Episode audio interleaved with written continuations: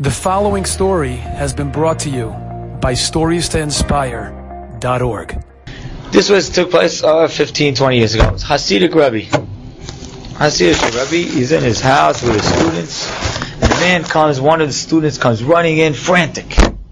Rebbe, Rebbe, Rebbe, I have to talk to the Rebbe right now, right now. They rush him into the Rebbe, Rebbe, what is Rebbe, Rebbe, my wife is in the hospital, she's giving birth, and the doctors are saying very bad prognosis. They don't know what's going to be. They think it's going to be very bad. What should I do, Rabbi? You got to pray. You got to bless. You got to.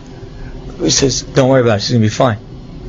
He said, "Rabbi, I'm telling you, you don't understand. All the doctors, they're standing around. They're all nervous." He said, "Trust me. She's going to be fine." Man goes back to the hospital. Sure enough, his wife is fine. The baby, the wife, everything's fine. So now the students turn to the Rabbi, Rabbi, you're not a prophet. How do you how do you know? Like how do you know uh, who told you? You weren't even in the hospital to see what's going to happen. How did you know? He says, I'll tell you. He says, a few days ago we were in shul, and a poor man came collecting from person to person. And a person, one guy gives him a nickel, another guy gives him a quarter, another guy 50 cents. And then all of a sudden we heard all the coins splatter on the floor. So everyone turned around to see what happened. So we thought like he dropped the coins. We're looking a little closer and we saw what had really happened is that he had come over to this man. This poor man came over to this man with the wife.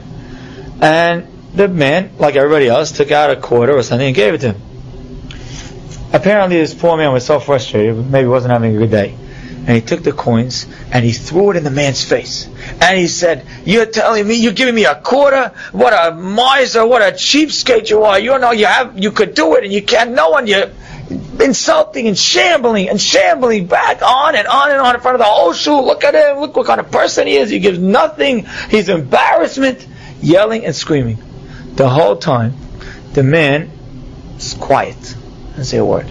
After the man is done with his whole diatribe, the, rab, the man says, how much do you need?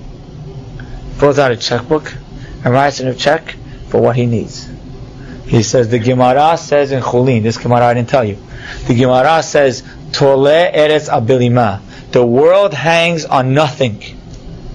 What does the Gemara say? What does this mean? The world hangs on the nothingness that somebody says in an argument. You say something to me, and I say nothing back. The world hangs on that zechut. The whole world is suspended in midair by the zechut of a person who can be in an argument and responds with nothing.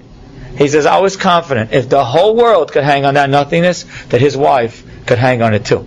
And that's how I knew that she would be fine. There's no greater power. We think usually the power is in the response. The power is in not responding. Enjoyed this story?